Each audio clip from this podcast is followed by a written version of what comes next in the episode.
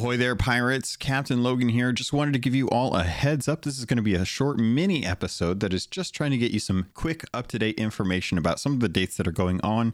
Uh, I'm going to be diving more into this week's news and, and excitement uh, in the regular episode, but coming up, we have some important dates for the celebration of Pirate Legend Week. So I just want you to have this available. So hopefully, if you're listening to this uh, uh right away, then you'll you'll know. If not, then you may have missed out on some of these things, and I'm sorry about that. But on April 7th, there's going to be an exclusive video that is an insight to the un- upcoming Legend of the Veil voyage for Pirate Legends. That's going to be a replayable experience. They're going to dive into some of that. Uh, so that's going to be going on over on the Sea of Thieves channel on YouTube. So make sure you're paying attention to that on April 7th.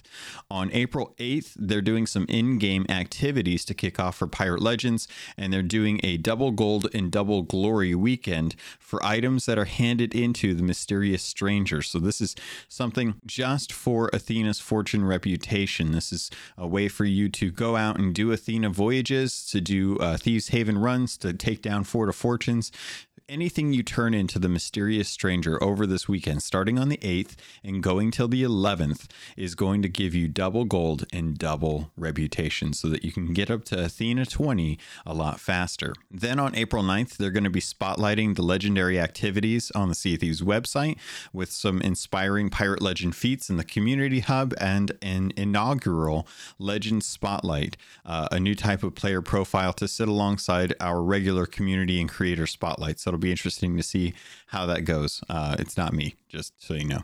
And then on April 10th, you can uh, buy Athena Fortune fireworks in game and uh, they have festivities for all pirates with a one day Golden Glory multiplier, offering boosts to gold, reputation, and renown uh, from the uh, for for everything basically. So April 10th is going to be uh, one day everyone gets all of the Golden Glory multipliers, not just to the Athena's Fortune. On April 11th, you want to make sure that you log in this is the third and final day for Pirate Legends to log in and receive a silvered legendary eye patch, which is going to be made available from Friday, April 8th to Monday, April 11th, 10 a.m. BST, which is, uh, I believe, 2 a.m. Pacific Standard Time, 5 a.m. Uh, on Monday morning for East Coast. This is the final day that you'll be able to log in and actually uh, get some savings on Pirate Emporium stuff.